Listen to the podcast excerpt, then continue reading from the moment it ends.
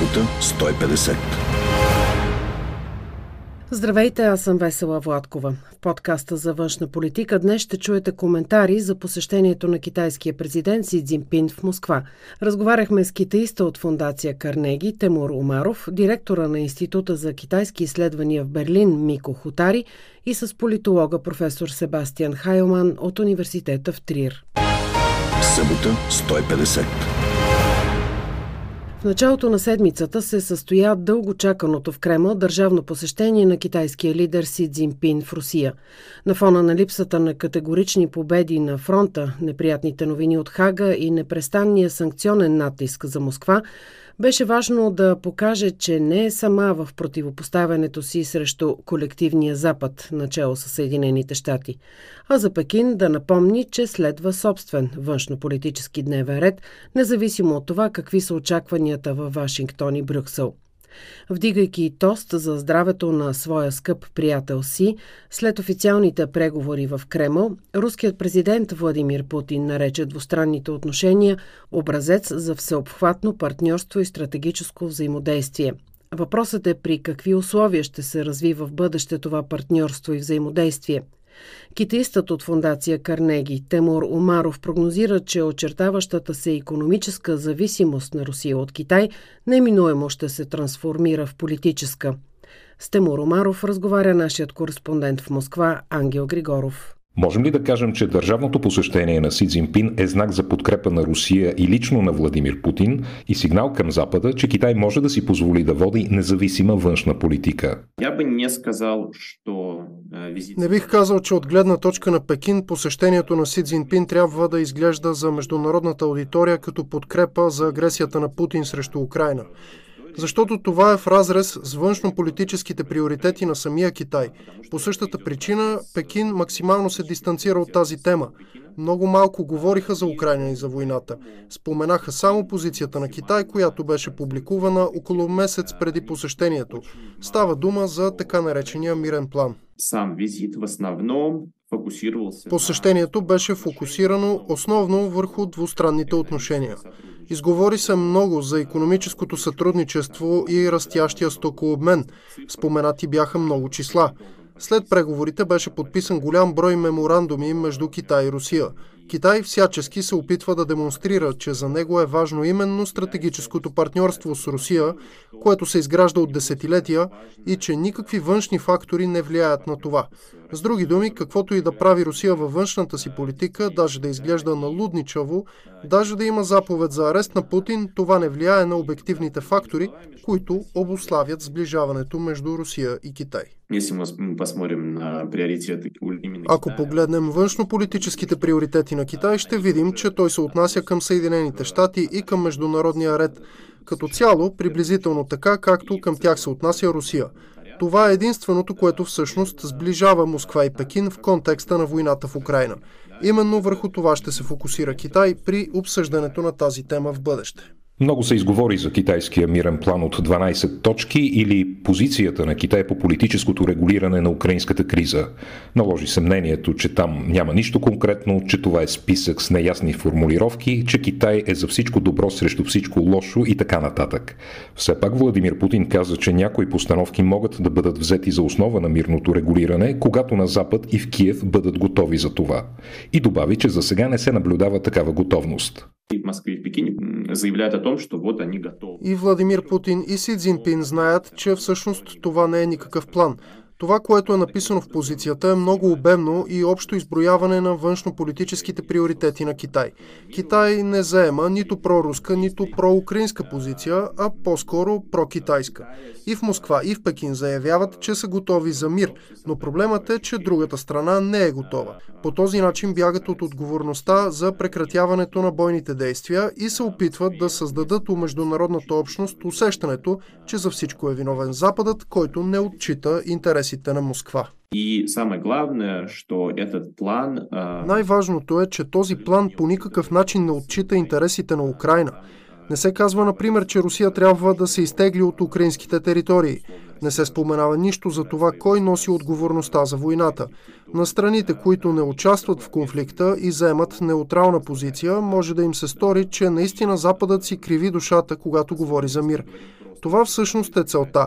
Предлагането на неработещ план не е грешка на Пекин, а специално замислена тактика да се създаде впечатлението, че Пекин иска да посредничи, но на Запад не са съгласни. Все пак в първа точка се говори за защита на суверенитета и териториалната цялост, което може да се изтълкува като подкрепа за Украина. Китайской Както вече казах, всички точки трябва да се разглеждат през призмата на Китай. Те ни казват повече за китайските приоритети, отколкото за руските или украинските. Точката за териториалната цялост най-вероятно се отнася до самия Китай и означава, че всички страни трябва да продължат да гледат на Тайван като на неотменна част от Китайската народна република. Или если мы возьмем пункт про... Да вземем, например, точката против разширяването на военните блокове, която изглежда се отнася за НАТО. На изток или в Азия няма присъствие на НАТО, но има американски съюзници. Появяват се нови формати като Алкус, който включва Австралия, Великобритания и Съединените щати, или като Куад, който включва Съединените щати, Япония, Индия и Австралия. Китай се чувства в Азия приблизително в същото положение, в каквото Русия в Европа на фона на разширяването на НАТО. Какво всъщност е по-изгодно за Китай? Продължаването или приключването на войната? Это хороший вопрос, но... Добър въпрос, но според мен Китай не гледа на тази ситуация от такава черно-бяла позиция. Или приключване, или продължаване. Всичко зависи от това как ще завърши войната или как ще продължи. Ако всичко продължи така както е в момента, като цяло според мен това устройва Китай. Въпреки, че тази ситуация не беше планирана от Пекин, се оказва, че той има най-голяма изгода от нея. У него не только есть у границы огромная страна. Китай не само съседства с огромна страна, която сега изцяло зависи економически от него, а тази економическа зависимост постепенно ще се трансформира в политическа. Но и Съединените щати и западните държави са ангажирани изцяло с войната в Украина. Всичките им ресурси, време и енергия са насочени към възпирането на Русия и на практика не им остава време да се заемат с Китай. Ще припомня, че след началото на войната в Държавния департамент заявиха, че за Вашингтон основен приоритет в международните отношения си остава Китай. Но если мы говорим про завершение, Ако говорим за приключване на войната, зависи как ще стане това. Ако се стигне до някакъв радикален сценарий спадане на режима, това ще бъде катастрофа за Китай. Китай не иска да изгражда отношения с нова власт в Русия, особено ако тази власт не се окаже много по-различна от сегашната. Всъщност, в началото на преговорите в Кремъл в понеделник си изрази увереност, че на президентските избори в Русия до година народът ще подкрепи Владимир Путин. Въпреки, че самият Путин все още не е казал дали ще се кандидатира за нов мандат. Означава ли това, че оставането му на власт е изгодно за Пекин? да, Пекину выгодно, э, когда Да, за Пекин е изгодно, когато начало на една от най-големите държави в Евразия, при това ядрена държава, стои човек, който възприема Съединените щати като проблем за международните отношения. Готов ли е Китай да започне уражейни доставки в Русия на фона на предупрежденията, които прозвучаха от Съединените щати? Китай, несомненно, пользуется там... Китай несъмнено се възползва от вакуума в руската економика и поевтиняването на енергийните ресурси от Русия. Парите, които получава Русия от продажбата на енергийни ресурси, се харчат за военни цели. В този смисъл действително има някаква косвена подкрепа.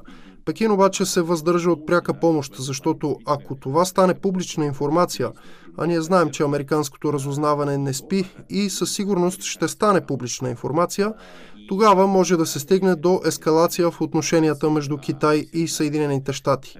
Именно от това се пази Пекин. Что... Вече казахме, че в момента никой не се занимава с Китай и той има време да се подготви за бъдещата неизбежна от негова гледна точка конфронтация с Америка. Ако сега Съединените щати започнат да въвеждат санкции и да оказват натиск върху Китай под предлог, че подкрепя агресията на Путин, времето за подготовка ще намалее.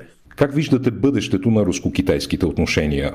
Взаимно изгодно и равноправно партньорство или Русия в ролята на суровинен придатък и младши политически партньор на Китай? Економически сейчас у России... Економически Русия няма альтернативи. Тя е откъсната от западните пазари и технологии. Като цяло е изолирана дипломатически и логистично.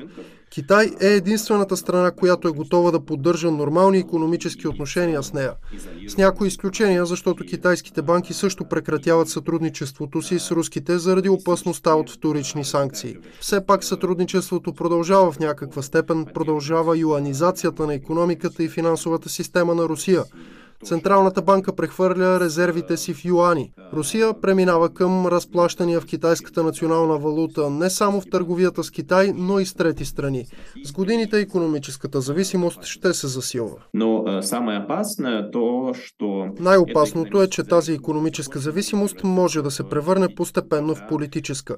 Когато повече от половината от стокообмена и бюджетните приходи на Русия зависят от отношенията с Китай, Пекин може да поиска нещо в замяна. Китайския пазар на енергийни ресурси и на други стоки е достатъчно диверсифициран и в този смисъл Китай не е силно зависим от Русия.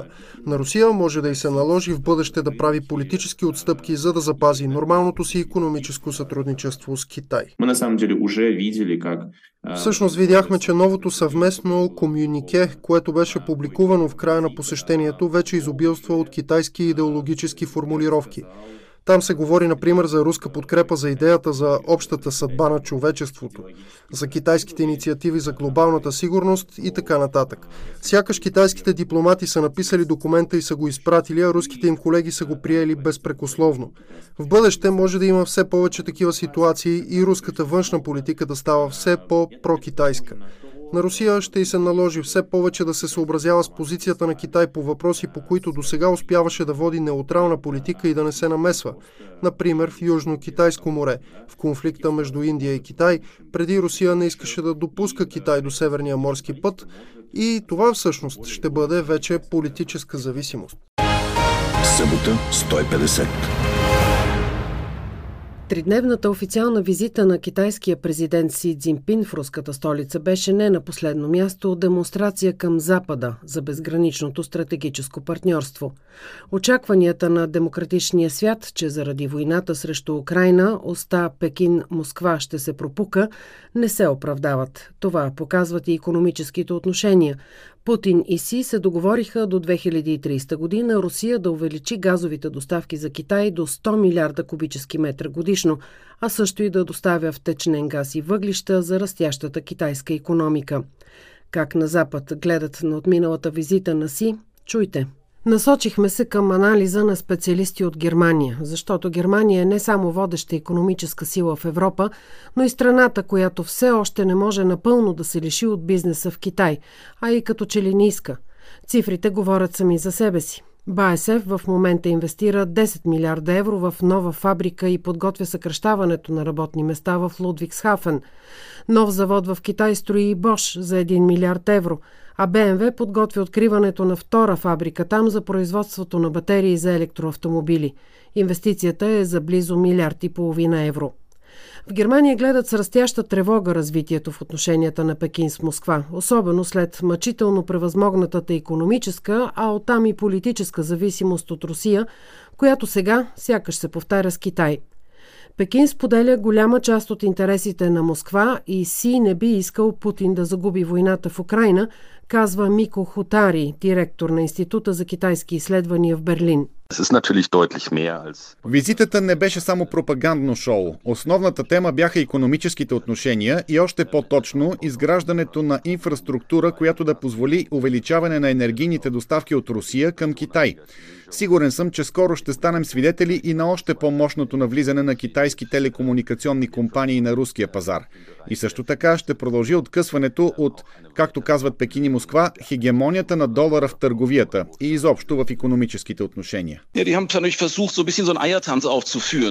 Китайците се опитват никому да не обърнат гръб. От една страна искат да продължат да правят бизнес с Европа. Китай все още е много зависим от приходите от търговия. В същото време обаче геополитическите интереси на Китай са на страната на Русия и срещу доминиращата роля в света на Америка и нейните европейски съюзници от НАТО и азиатски партньори в Австралия, Южна Корея и Япония. Допълва политологът професор Себастиан Хайлман от университета в Триер и припомня. През последната година Китай пази гърба на Русия. Помните, Пекин и Москва обявиха безгранично партньорство. Китай със сигурност ще продължи да бъде на страната на Русия, особено когато става дума за противопоставянето на Съединените щати и НАТО. В такъв случай, как се вписва предложеният от Пекин мирен план за войната на Русия срещу Украина в противопоставянето му срещу Вашингтон?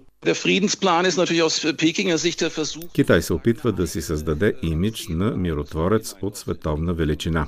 Естествено, 12-те точки съдържат много предимства за Москва.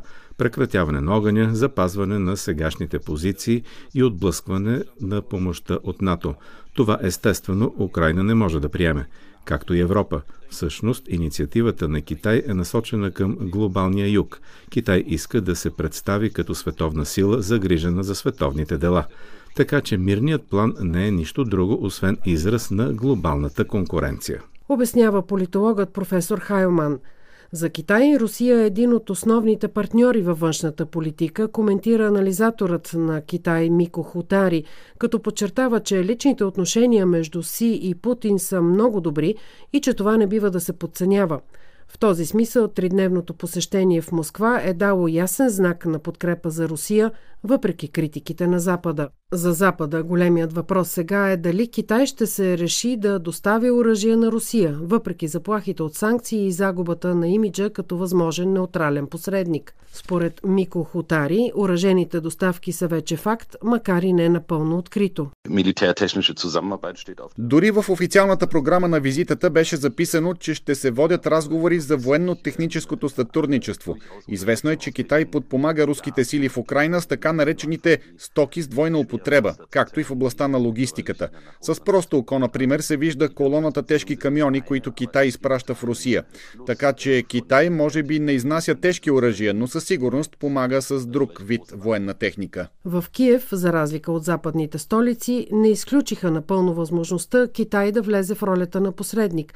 Виждате ли лъч надежда? Войната е толкова сериозен конфликт, че не можем да залагаме на принципа надежда. На Китай трябва да се гледа като на сила, която е постоянен член на съвета за сигурност на ООН и която се е позиционирала в този военен конфликт. Разбира се, всяка инициатива за мир е добре дошла, но в същото време не съм сигурен, че Китай е търсеният необвързан посредник. Китай все още не е осъдил агресията на Русия срещу Украина.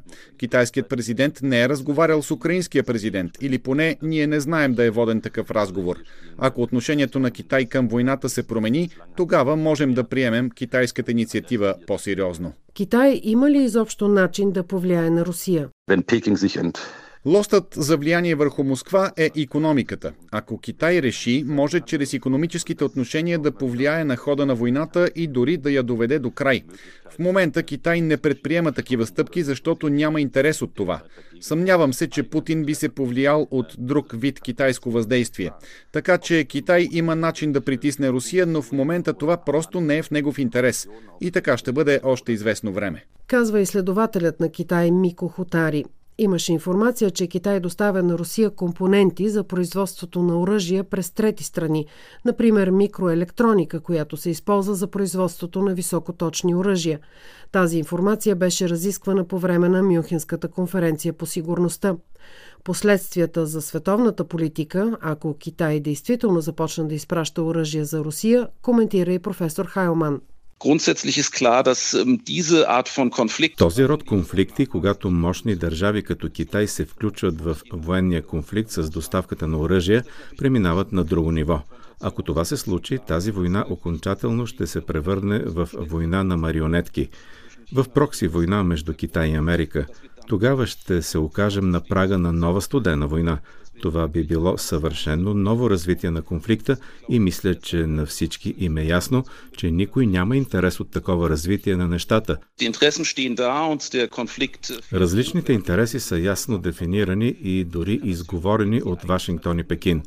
Позабравихме шпионските балони над Америка, но това също беше част от голямата игра.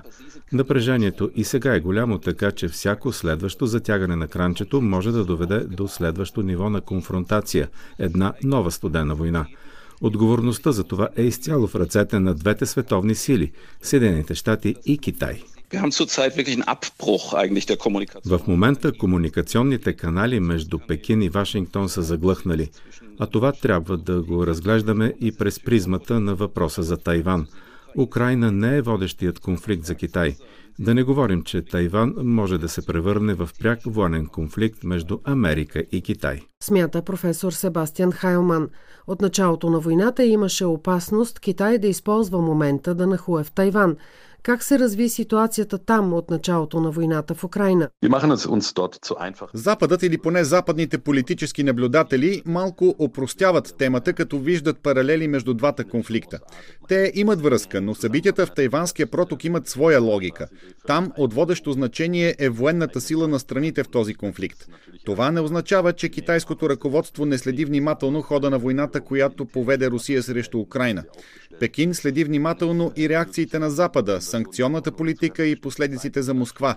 Въпреки това, нека повторя, тайванският конфликт има своя логика и не може да се разглежда едно към едно с войната в Украина. Коментира Мико Хотари, а професор Хайлман допълва, че за Тайван има различни сценарии, но смята, че търпението на Китай се изчерпва и Си Цзинпин иска да приключи с присъединяването на острова колкото се може по-скоро – според политолога, в момента американците активизират военното сътрудничество с Тайван, концентрират военна сила там и учения. Ähm, според мен, американците ще продължат да наблягат на разграничаването и противопоставянето срещу Китай, което за Европа означава, че ще загуби възможност за влияние и за бизнес – защото Съединените щати ще принудят или поне ще изискат от съюзниците си в Европа и Азия да заемат твърда позиция срещу Китай. Според мен Европа няма да може повече да се държи като страничен наблюдател, който хем да е верен съюзник на Америка, хем да прави пари в Китай. За Европа това ще има сериозни економически последици, защото ние все още сме силно зависими от бизнеса с Китай. Глобализацията, такава каквато я познаваме, отива в историята, след като двете най-големи световни економики се превърнаха в врагове. Казва политологът професор Себастиан Хайлман. Така се оказва, че геополитическото съперничество тежи на везните повече от економическото сътрудничество и когато сигурността е застрашена, бизнесът трябва да се подчини. Събота 150.